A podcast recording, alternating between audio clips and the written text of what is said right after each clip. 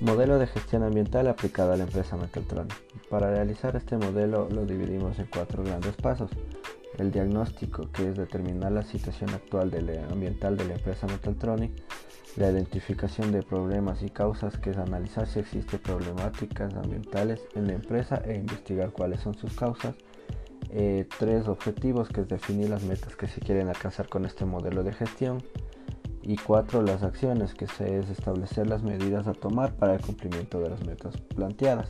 Dentro de las acciones tenemos la definición estratégica ambiental de la empresa, que es establecer una política de empresa basada en buenas prácticas ambientales y sostenibilidad. La identificación de los requisitos locales, que es identificar los permisos requeridos para el funcionamiento de la empresa la identificación de los aspectos ambientales, que es la medición del consumo de combustible, agua, energía, etc. Los actores responsables, donde se va a designar a las personas responsables para cada proceso.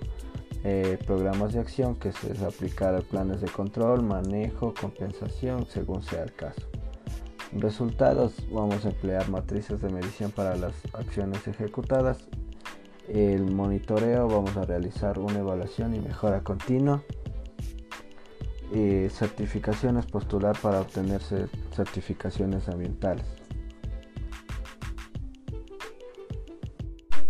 En el flujograma vamos a tener como inicio la investigación bibliográfica, la validación de la información recopilada, eh, la elaboración del FODA, la identificación del problema, la definición de objetivos, construir una política ambiental para la empresa, medición de aspectos ambientales, designar responsables, establecer programas de acción, evaluación y retroalimentación y postular para las certificaciones ambientales para finalizar el proceso.